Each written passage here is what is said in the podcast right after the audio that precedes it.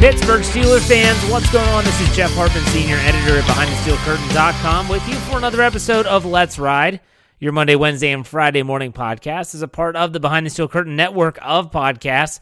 Make sure you're following us wherever you get your podcasts. It's not just my show, it's the whole morning, noon, and afternoon lineup. You don't want to miss a thing.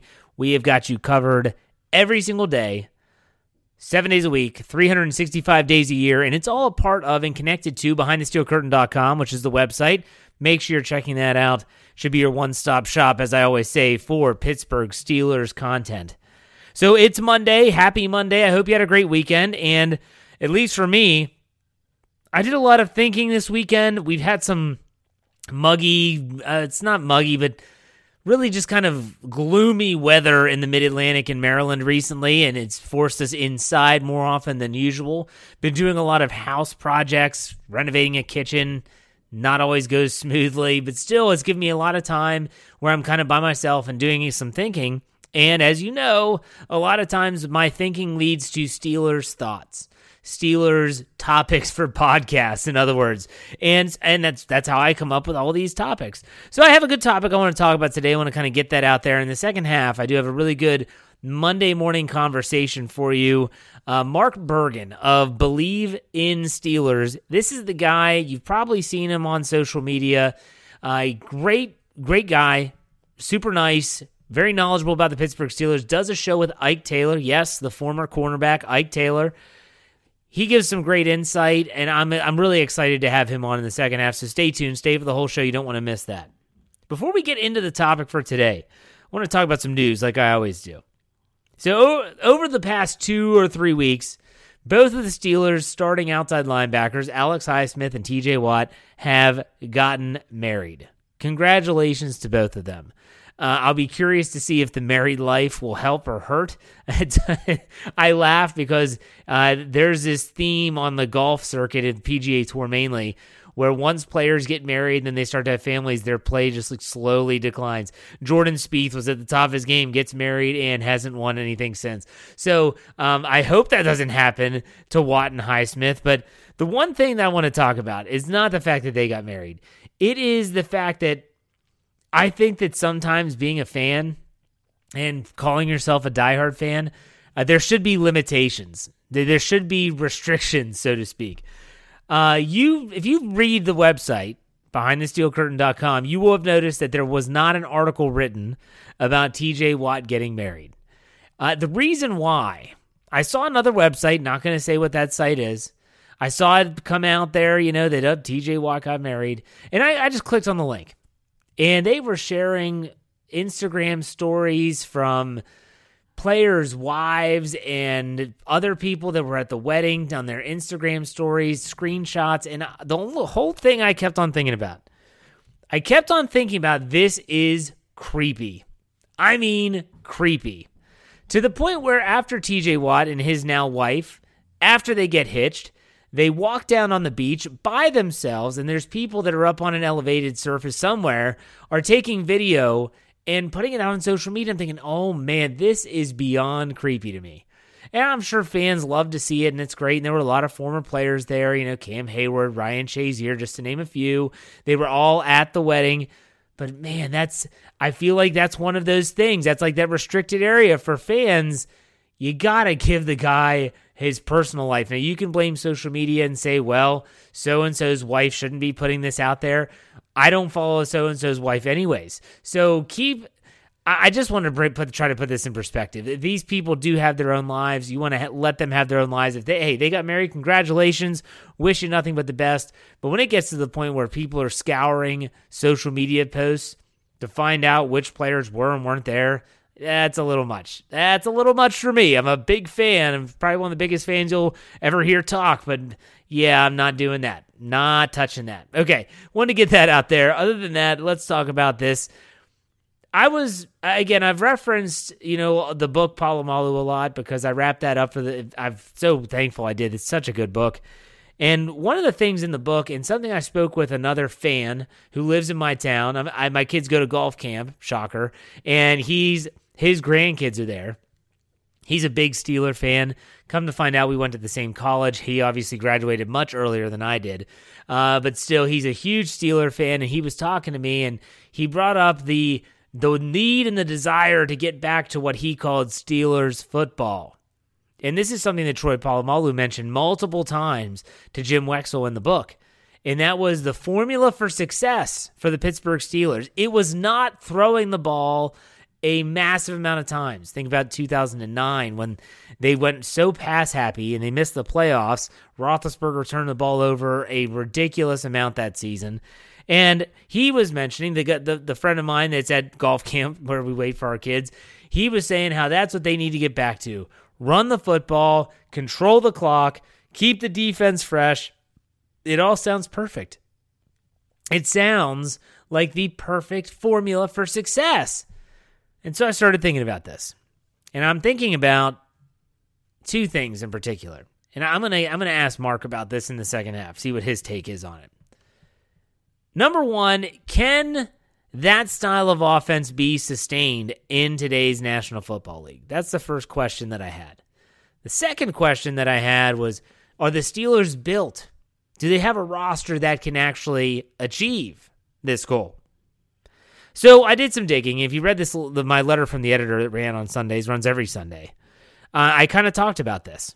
So I was curious. You think about the pass happy NFL uh, teams that win the Super Bowl.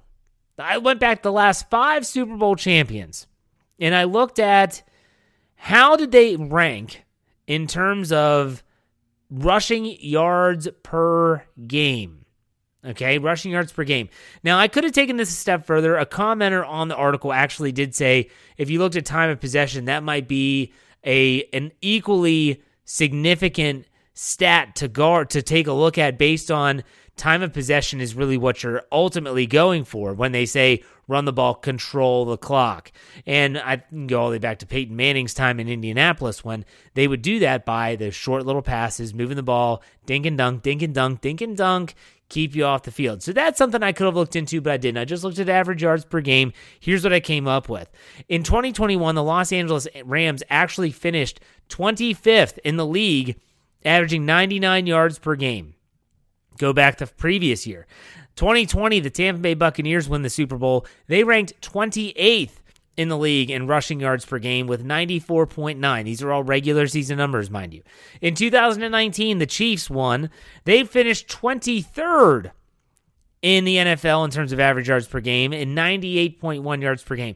You have to go all the way back to 2018 and 2017. The, the New England Patriots in 18, they were fifth in the league in rushing, 127.3 per game. And Philadelphia in 2017, they were third in the league with 132.2. The last three winners, though, the best finish they had in terms of ranking amongst uh, all 32 NFL teams was the Chiefs in 2019, 23rd. So that doesn't really give you that one clear cut answer in regards to, okay, this is not capable, it's not possible of being done. It can be done. It absolutely can be done. So I think when you look at the NFL, yes, it's pass happy, but ultimately it comes down to controlling the clock, time of possession. That's really important. Now let's look at the second facet of this whole scenario. Are the Steelers built for it? So Najee Harris, he is, I think, a premier back in the NFL. He is a young superstar in the NFL. And I think the Steelers have a back that is capable of delivering what we're talking about. And that is not three yards in a cloud of dust, but a ground game that can consistently perform. Perform to the point where you're doing everything that we talked about. You're controlling the clock, you control the tempo, you keep the other team off the scoreboard based on the fact that you don't let them get on the field. And the defense is fresh. You have TJ Watt, Cam Heyward, uh, all those guys are coming onto the field when they do get called into action, and they're not tired. They're not dead from only being out there three plays ago. They are actually fresh.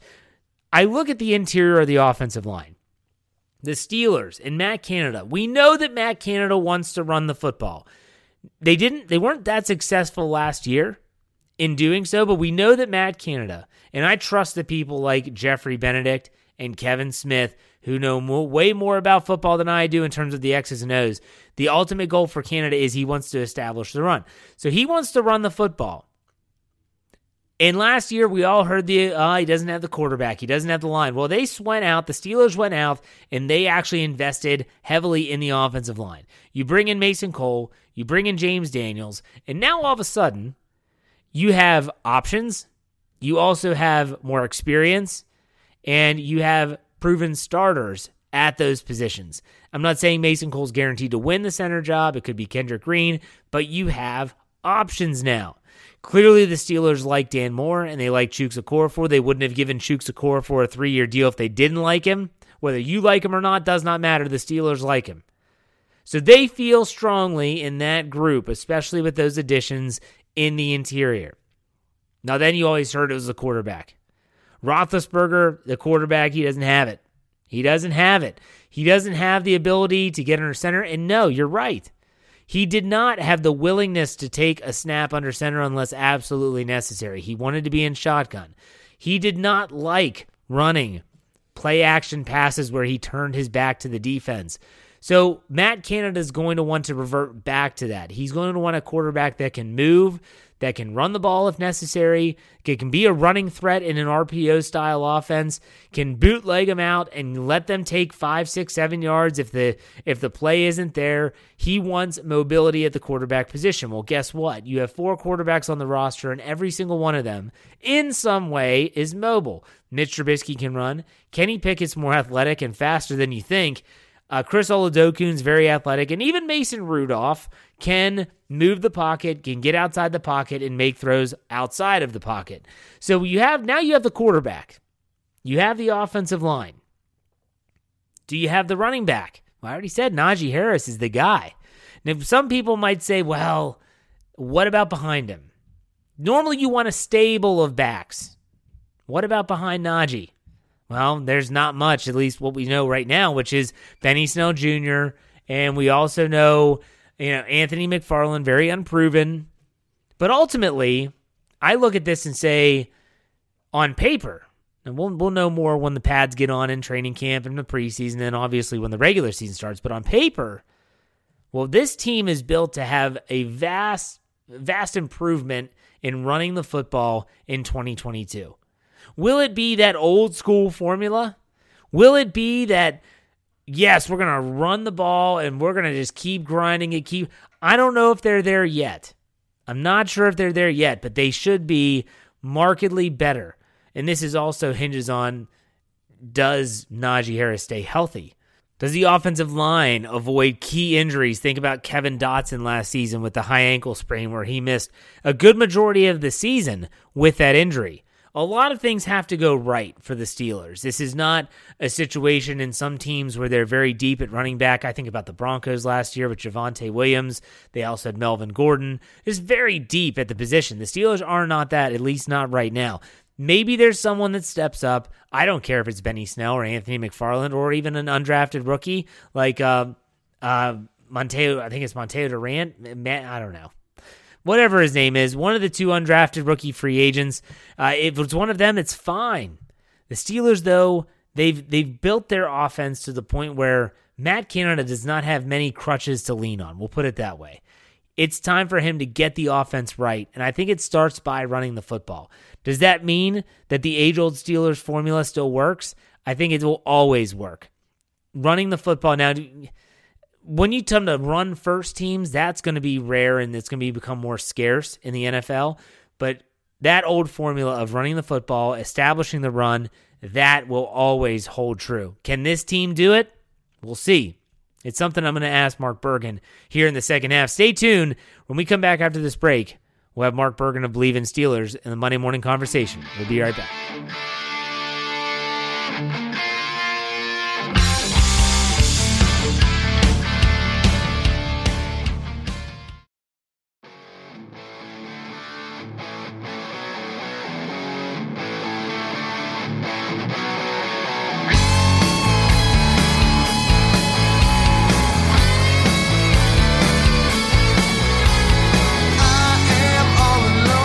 Pittsburgh Steelers fans, ride or die crew. It's Monday. It's the second half of the show. It is time for the Monday morning conversation. And joining me this day is Mark Bergen of Believe in Steelers. What's up, Mark? How's it going? Jeff, thanks so much for having me. It's the summertime, still a lot of time between the start of training camp.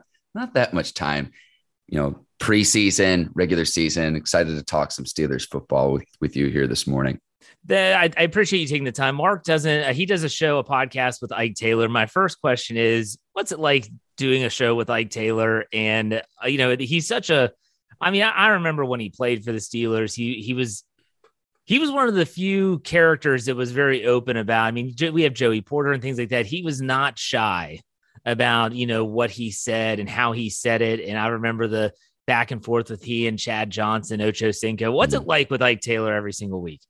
He's a master on the microphone. So my job a lot of times just to set up the scenario, paint the picture, and get out of the way. I try to be the Stockton to his Malone. It's honestly one of my favorite things that I get to do each week. But because he spent all 12 years of his career with the our beloved Pittsburgh Steelers, with one of the best sports franchises in all of the NFL, the experiences that he has, um, for me, th- there's not a scenario even in 2022 that he didn't live himself as a player. And it's also really cool too, because, you know, he started out his career before really social media took off. And then, you know, midway through his career, the advent of social media comes along. So he kind of played in both eras, uh, a lot more physical of an era he played back then, but part of a lot of dominant defenses. And like I said, I mean, when you spend 12 years somewhere, there's not going to be a scenario that he's unfamiliar with. And that reflects now even in 2022 with where we're at in the NFL. And like I said, it's one of my favorite things that I get to do each week. He's the absolute best and the best co-host I've ever had in anything. I've gotten a host or two in my career. So it's it's it's the absolute best, Jeff. Yeah, do check if you've never checked out the Believe in Steelers podcast, make sure you do. But you know, before the Pivot podcast, which really made its rounds on social media because of Ryan Clark and Fred Taylor and Channing Crowder, and they had Mike Tomlin on. You actually had Mike Tomlin on prior to that. It was a really, really good interview. And like you said, you were just kind of you kind of stayed in the background. I watched it. I, I, I thought it was a great interview. You let Ike and Coach Tomlin have their time. But what was your main take? What were some of your takeaways after that? Mike Tomlin is very protective of his time. Mm-hmm. Uh, he will always go after. You know, Ike Taylor calls him up. He's going to do what I, he's going to do something for Ike, obviously, and and Ryan Clark the same way. When you were done with that interview with Coach Tomlin, like, what were some of the takeaways from that interview? Two things that really come to mind. Number one, in the short term, the biggest question I had that for this upcoming season was the decision to draft Kenny Pickett, number 20 overall. And he even said, like, look, this was a guy that was in our backyard, played at Pitt. He's accustomed to playing Heinz Field we share the same building. So they kind of really knew that Pickett was going to be the guy because no one really expected him to still be there at number 20. And when he laid it out that way, and then you look at the fact that Tomlin's entering his 16th year, doesn't have a losing season on his resume, the Steelers aren't going to be at the bottom of the 2023 draft to get a blue chip, whether that's, you know, Bryce Young, CJ Stroud, what have you, in next year's draft. So the you know trying to figure out okay who is Big Ben Roethlisberger's heir apparent, unless you're going to approach free agency or make a trade for a blue chip quarterback, those don't come around every single day. So that was number one in the short term is the decision to draft Pickett, and it makes a lot of sense. The fact that he said that they spent like 20 seconds on the clock and sent the the pick in. Um, inevitably, uh, Pickett's going to be compared to Malik Willis and some of the other quarterbacks in this draft, but they didn't go till much later in this past year's draft. And then number two, Mike Tomlin again entering year 16. And I'm just kind of looking at, you know, the forest between the trees, the landscape of the league. This is going to be the first season where on Thursday night, if you want to watch the Thursday night football game, you're going to have to watch on Amazon Prime unless your game is within market. So if you want to tune in and watch Al Michaels, I believe it's Kirk Herbstreit's going to be the color man. It's yeah. going to be a really exciting uh, booth. You're going to have to go to Amazon Prime. I look at the Rams just coming off their Super Bowl title. Amazon tried to hire Sean McVay as a head coach. And I look at it from the standpoint of, okay, I know Mike Tomlin's in his 50s now, and he's been doing this for quite a while now. But if and when he ever decides, I've done what I need to do to coaching, he could join any announcing booth, any color commentator, analyst, and make really, really good money. And particularly when these tech giants like an Amazon get involved, Apple could involved in, in streaming rights. When the, the agreements with the broadcast networks, talking the NBCs, the Foxes, the CBSs of the world, when their contracts are done and the streaming rights services want to get involved, they're going to be able to compete and offer money that the broadcast networks just don't have. The, the, the tech giants have infinitely more money. How this impacts the Steelers is I think it could get to the point where one of these tech giants come along and say, name your price, Mike Tomlin. We want to have you yeah. as an announcer because he has the gift of gab and it's very, very genuine. Anytime he's in front of a microphone and to see that dynamic with one of his former players, in all honesty, he has that relationship with Ike. So why would I stand in the way? But I'm not saying this is going to happen soon, but down the line, if he wants to, and oh, you only have to really put in work and be somewhere one day out of, of a seven day work week, they might make him an offer he can't refuse. Again, I think he loves coaching, but in the next 5, 10, 15 years, if Mike Tomlin wants to be an, uh, an announcer, an analyst, I think he would have great success at doing that. And he can name his price. I'll leave you with this too, because I've gone on long enough. Tom Brady getting what, like half a billion dollars when yeah. he hangs it up with Fox to fill the duo uh, with the departure of Aikman and Buck to ESPN's Monday Night Football. Like, that's what I'm talking about. So, like, that's my interpretation of what happened. I think he can stay the Steelers coach for as long as he wants to. But further down the line, Mike Tomlin in a booth in front of a microphone. I think you'd have great success doing that as well. Well, and you, you bring up Tomlin, and you know he's now uh, he's going to surpass Bill Cowher's tenure with the Steelers this season in terms of longevity with the organization. And if you were there and paid attention when Cowher was at the waning years, you kind of saw it wear on him a little bit. It wasn't a shock when he said he was stepping down. I don't know. Tomlin still seems to have that you know energy, and and we'll see if that continues. I know for me uh, you know, someone that's covered Mike Tomlin ever since he was hired in 2007. I think the best situation would be, you know, you talk about the Manning cast on Monday Night Football and how popular that is just to watch the Manning brothers sitting watching a game. Give me Mike Tomlin in that setting. I think that would be so much more entertaining than him in a suit in a booth because he just seems like the more the less formal it is, the more he opens up. I don't know, but you bring up a really good point about Mike Tomlin. So let me ask you about the quarterback situation since you brought up Kenny Pickett. Now, I, I did happen to check your show, and you predicted Kenny Pickett will be starting not at the end of the season, but midway through the season. Am I correct? Mm-hmm. You said week 10. Well, that's just a, a, a, date that I have circled on okay. the calendar. And I think it really depends on how the season goes along. Ike and I do believe that Trubisky is going to be the guy. At this point with Rudolph, we know what he's got as a quarterback. I think right. Mason Rudolph can be a serviceable backup in this league, but to be a long-term starter in this league, and particularly with the talent at the AFC quarterback, uh, the quarterback position, maybe for a game or two, but for a full season, I just we just haven't seen it to this point. Right. Um, Trubisky, you're bringing in seven mil a year for the next two with incentives He's got a lot of starting experience in this league and a lot of young talent to where if it can come together and the offensive line can keep him upright, he can move around a little bit. I don't think that was particularly utilized in Chicago all that well. He can run the ball, he's got legs. And that's something that the Steelers haven't had with Big Ben, who was a bit of a statue back there the last few seasons in the back nine of his career.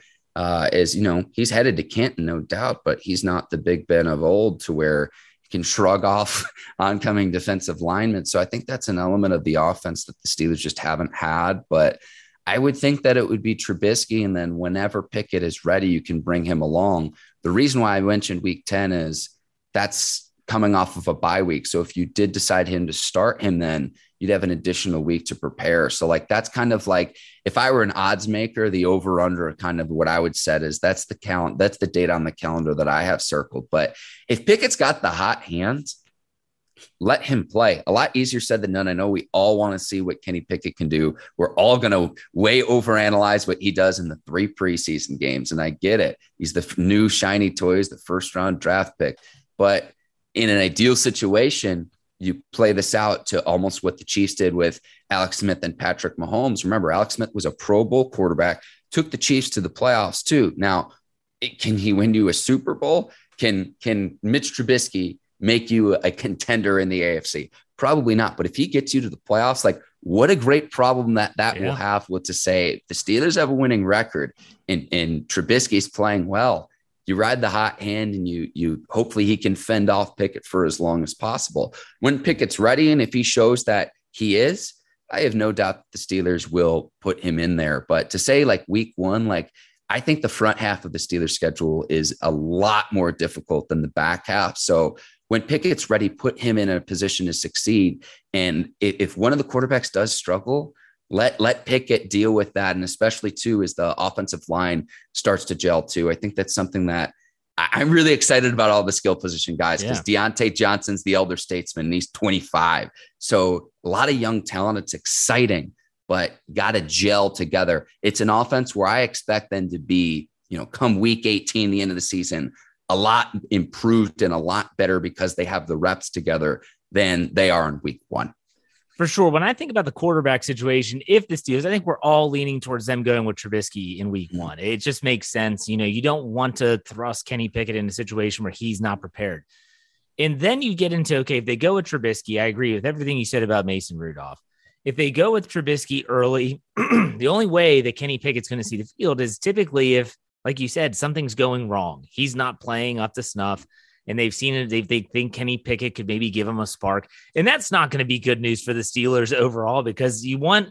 If Trubisky plays well and, and Kenny Pickett sits all year, then that's fantastic. I'll ask you a follow up to that. What, what mm-hmm. kind of what we just talked about? If Trubisky does play well in the Alex Smith scenario and the Kansas City Chiefs that you mentioned, if he plays well, and finishes the year, and Kenny Pickett essentially is just learning. Well, 2023, it's Kenny Pickett's job, right? You, you would, would, not have a so. competition between Trubisky and Kenny. You took Kenny Pickett in the first round, 20th overall. That's your guy. Like that's the future. Do you see that the same way I do? You would think so. And kind of what makes this a little bit different than some of the old school quarterbacks. Like I think of like Aaron Rodgers and Brett Favre. Remember, there used not to be a, a, rookie salary cap limit. Yeah. So if you took a first round quarterback, you're paying him out the wazoo. You want it. The reason why you want to get a, a young quarterback on the field is if he's any good and if he's worth his his selection of where you drafted him in the first round, he's going to outperform his rookie contract pretty early on and you can use the money that you would normally play for elite level quarterback play and allocate that money to loading up around said young quarterback to other position groups and you can build a stacked roster. It's a lot easier said than done, but we've seen this time and time again where it's just like it's ultimately a good problem to have whether it's Rodgers and Favre, Big Ben didn't start right away in Pittsburgh. Uh, Patrick Mahomes came along we're seeing it out in San Francisco with Jimmy Garoppolo and Trey Lance. Like it's ultimately a good problem to have. You would you would think so, and especially given what the salary cap is, because you're not going to be paying Pickett a fortune like you would back in the day. I think it was like if you go back, I want to say like Sam Bradford in 2008 yep. was like the last of the rookie quarterbacks that yep, were just that paid. It a ton of money. And if you and if you swung and missed and you didn't hit on a quarterback, now I'm like, I'm trying to throw Bradford under the bus. He had a ton of injuries, but like, you know, the Jamarcus Russells of the world, there's several others to where when there wasn't that salary cap structure in place for rookies and you and you missed on a quarterback, that would set your franchise back 5, 10, 15, maybe even 20 years yeah. because that's money that you have to play that player. And, and so that's kind of the the thought process I think of, okay, let's get Pickett on the field and see what he's got. Because if you want to get back into contention and he's worth his merit of drafting him in the first round, you can then figure out what you need to do at the other position groups to get back into contention in the AFC. I agree. There's some really good stuff there. Um, let's go a different direction with the offense outside of the quarterback. Whenever you're talking about a quarterback situation that is in flux, whether you know the Steelers have one of three options technically everyone wants to go back and point to what they call the old school style, the old school formula for winning football games on mm. offense. And that is run the ball, control the clock, keep your defense fresh. We know the drill. I'm not going to go as far as three yards in a cloud of dust, maybe back in the Jerome Bettis days, but you know what I'm referring to. My, my, my question that I have for you is kind of twofold. The first part is Do you think that's still feasible in today's NFL mm. that you can actually win with that style of offense? Or uh, and and also, I guess I should say, secondly, Do you think the Steelers have the roster to be able to do that and have a run oriented off? We know how they finished last season was not, I think, 29th overall in terms of yards per game on the ground. They have the running back, but do they have the offense? Uh, what do you think about that? The old school formula? I think it can work. Uh, obviously, the rules have changed that favor offenses. And it's really a prove it year for Matt Canada now that he does have new quarterback talent and it's not Ben's offense. But it's a weird dichotomy with the defense. And you hopefully improve the front seven of leading the league in sacks, but being dead last in rushing yards allowed per game. But I look at the league overall with the Rams winning the Super Bowl, dominant defense with Aaron Donald, Von Miller, Jalen Ramsey. The year before that, when the Buccaneers won, I know Tom Brady won Super Bowl MVP, but to hold Patrick Mahomes in that Chiefs offense without a touchdown in that game, the, the defense won that game, if we're being honest, of how the Buccaneers actually won. So in the playoffs, when you can really scout teams, it's cold out there's not the high flying fantasy football of when the weather is nice and receivers can fly around the field. It, it does kind of go back to more of that old school approach. So, regular season, maybe not so much, but in the playoffs, like it was Aaron Donald who had to step up and make a play for the Rams. Like I know Cooper Kupp had a great game. I know OBJ before he got hurt was balling out too. But it, to me, it's that Rams defense of you have studs at every level of the defense and they're able to win it. You could say the same thing about the Buccaneers the year before in in style of play and how you need to win certain games. Certain games you might need to have a shootout, which the Steelers haven't scored more than 40 points in a game in several years now. Other games might be more low scoring, control the clock. Um, one thing with the offense too, and this is probably my biggest concern going into this upcoming season. It's not quarterback play. It's not how the front seven's going to hold up, which I do expect to be better with the additions of Myles Jack, bringing in Larry Ogunjobi, bringing in Brian Flores as uh, a linebackers and assistant coach. But the biggest concern I have is if Najee Harris doesn't stay healthy and you have the same workload he had a season ago, long term, that ain't going to be a recipe for success because he led the NFL on touches as a rookie and correct me if I'm wrong, he only fumbled once all season long, and that was in the playoff game. Right. Yep. To expect him to have that level of production again, I get that he will be the bell cow as a former first round draft pick as well. But who is the the Robin and Najee Harris's Batman?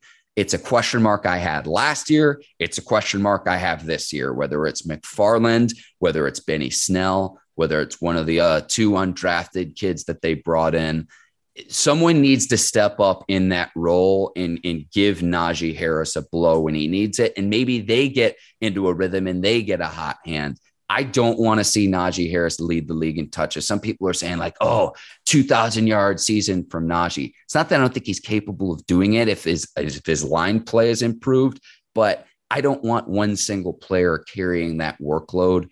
Distribute that workload to where you keep Najee fresh when you need him in November, December, January, and hopefully February when you're playing yeah. for the Super Bowl.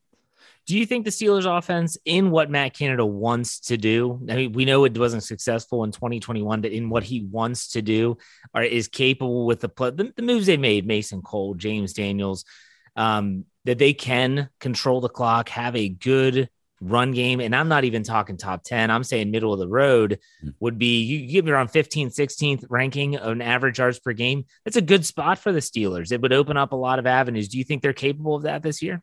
Yes, because Trubisky as well, if he is in fact the starter, like I was saying, he can run. And when we talk about Lamar Jackson across the division, I'm not expecting Trubisky to be Lamar Jackson, but – you gain an extra blocker if your quarterback is the one running a football and what an advantage that that is for quarterbacks who have legs and know how to take hits and know when to slide and get down and get out of bounds and do the things to where they need to stay healthy but it's just an element of the Steelers that they have not had with Big Ben the last several years. Even if Pickett is the guy, too. I think Pickett had eight rushing touchdowns in college. If you look at Steelers rushing touchdowns by quarterback. And again, it's because father time catches everyone. Ben played 18 years. He's headed for Canton, but it catches up with everyone.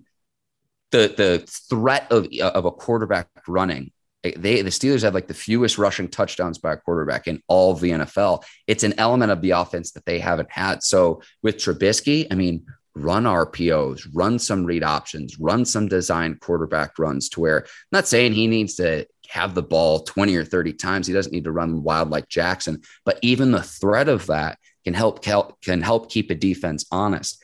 If Najee Harris was a Pro Bowl running back last season behind an offensive line that's average at best, I'm trying to be polite here like it, I would expect big things for him this upcoming season with improved line play too. And the best way to improve is just get more experience and more reps. Steelers starting two rookies on the offensive line last year in Dan Moore Jr. and Kendrick Green. And then Kevin Dotson's a second year player. The best way to get better is to get reps and to gel together.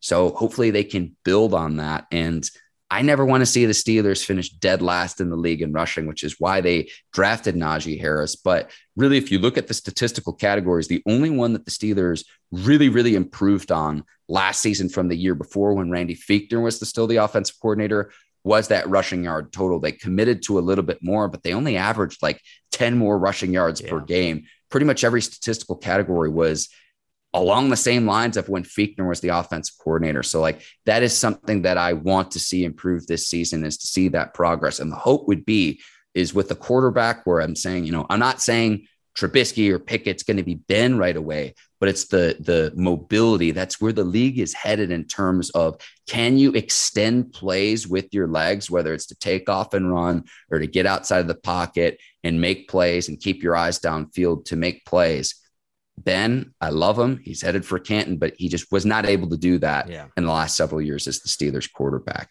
All right, last question for you before I let you go, Mark. What are your overall expectations for the Steelers in 2022? You said you had some questions, and this is uh, the entire team. You could even throw in coaching staff if you want. What are your overall expectations? How do you think this year is going to look for the Steelers in 2022? I've got them at 10 and 7. So mm. I have like it cracks me up when I do see the over under in the last two years. The Steelers over unders have been very low, seven and a half. but year. I look and it's not in Tomlin's resume. Yeah. Go back to the 2019 season when the Steelers finished eight and eight with Rudolph and Duck Hodges as their quarterbacks, and they still found a way to get to 500. And that to me signaled like how great Mike Tomlin was. I go back to something he said a few years back. He's talking with Chase Young of Washington who is one of the top picks in the draft. And he looks at me and goes, I never am in a position to draft the guy who looks like you. So I look at the over under win totals and I laugh every year. And it's like, look, put some money in your pocket, hammer the over because it's not in Tomlin's resume. And how many other teams would love to be in that position? Like, I know everyone's frustrated the last several years of Steelers not having playoff success. And it's been like, what, five years now since they won a playoff game. But how many other franchises would love to be in the same spot as Pittsburgh? And there are many. I'll go to one other thing. We had John McClain of the Houston Chronicle on our show probably a year, two years back. And we were talking some before the show. John has covered the league for more than 45 years. And he's telling me where it's like, look, if Mike Tomlin and the Steelers ever decided to part ways, by sundown on the same day, Tomlin would have a job as a head coach with one of the other 31 teams. So in a certain in a certain scenario, Tomlin's like a victim of his own success. But um, again, I'm expecting like a 10 and 7 season. Maybe I'm a little bit overly optimistic, but that losing season isn't in Tomlin's resume. We'll see what happens because Cincinnati's coming off the Super Bowl run who knows what's going to happen with Cleveland and the Deshaun Watson mess. But then the Ravens are going to be much improved. Lamar Jackson's healthy again. They get a lot of key players that were hurt and missed significant time last year. Their two running backs, Ronnie Stanley along the offensive line, their corners. Uh, they had a linebacker out too. So it's going to be a very competitive division again. But, you know, everyone always wants to act like the sky's falling in Pittsburgh. I think they made a lot of really good moves to upgrade their team and continue in the right direction. I got them at 10 and 7. I would love to see a playoff win too. I think that's kind of if they won a playoff game and no in Pittsburgh it's Lombardi trophy or bust, but if they won a playoff game this year, I think that would be a significant achievement for this team in this roster. Some great points. I will say I live in Maryland, and so the Lamar Jackson, it, the Lamar Jackson situation contractually with Baltimore is pretty ugly. It's just not yeah. getting any coverage because of Deshaun Watson in Cleveland. So if you That's... pay attention, there's a lot of issues there between Jackson, who represents himself, by the way, doesn't have an agent, and the Ravens. No one's talking about it, but you brought it up. That's that's that's something for another show altogether. But Mark, I'll give you a chance to plug your stuff, your show, your social media platforms, whatever, before we let you go. Go ahead and do that. Appreciate that, Jeff. And thank you for having me on as well. Again, Mark Bergen with the Bleav in Steelers podcast. I host the show with two time Super Bowl champion and 12 year veteran Ike Taylor. And right now we're weekly. Once we get into the season, we go twice a week. So we'll have a Monday recap show, Friday preview show for the weeks ahead. So right now in the off season, still we're we're getting there. I'm not trying to wish my summer away, but I cannot wait for the upcoming season. Uh, we you can listen to our show Bleav in Steelers. That's B L E A V for the Bleav Network, uh, Apple, Stitcher, Spotify, however you listen to your podcasts. We also live stream Facebook, YouTube. You can check us out there too. But Jeff, uh, thank you for the opportunity to come on. Uh, it's this, this was a lot of fun. Anytime you want to talk Steelers, it's like, all right, when and where I'm there. Awesome, man. Thank you. Have a good rest of your summer, and we'll be in touch. Jeff, thanks so much. All right. Thank you to Mark. I, w- I hope you all enjoyed that interview. I know I did. And uh, it's it's good to get a Monday morning conversation. We didn't have one last week because of the Fourth of July holiday. Only a few more left during the season. I don't tend to do this uh, Mondays, especially after a game. That's when I do my winners and losers. I talk a lot about the game. And so this is kind of like the off-season thing, the Monday morning conversation. Maybe I'll find a way to get an interview or two in. Uh, maybe it'll be on Wednesday. We'll may change the name. We'll, we'll figure it out. We'll figure it out. But I hope you enjoyed the show. Hope you have a great Monday. Good start to your week. I'll be back on Wednesday, so look out for that tweet on Tuesday. You can follow me on Twitter at J Hartman, H A R T M A N, underscore P I T. I'll send out the tweet asking for questions for the mailbag. You ask, I will answer. There's that. All right, folks. Have a great start to your week. You know we finished it out. Be safe, be kind, and God bless. See you on Wednesday. Go Steelers.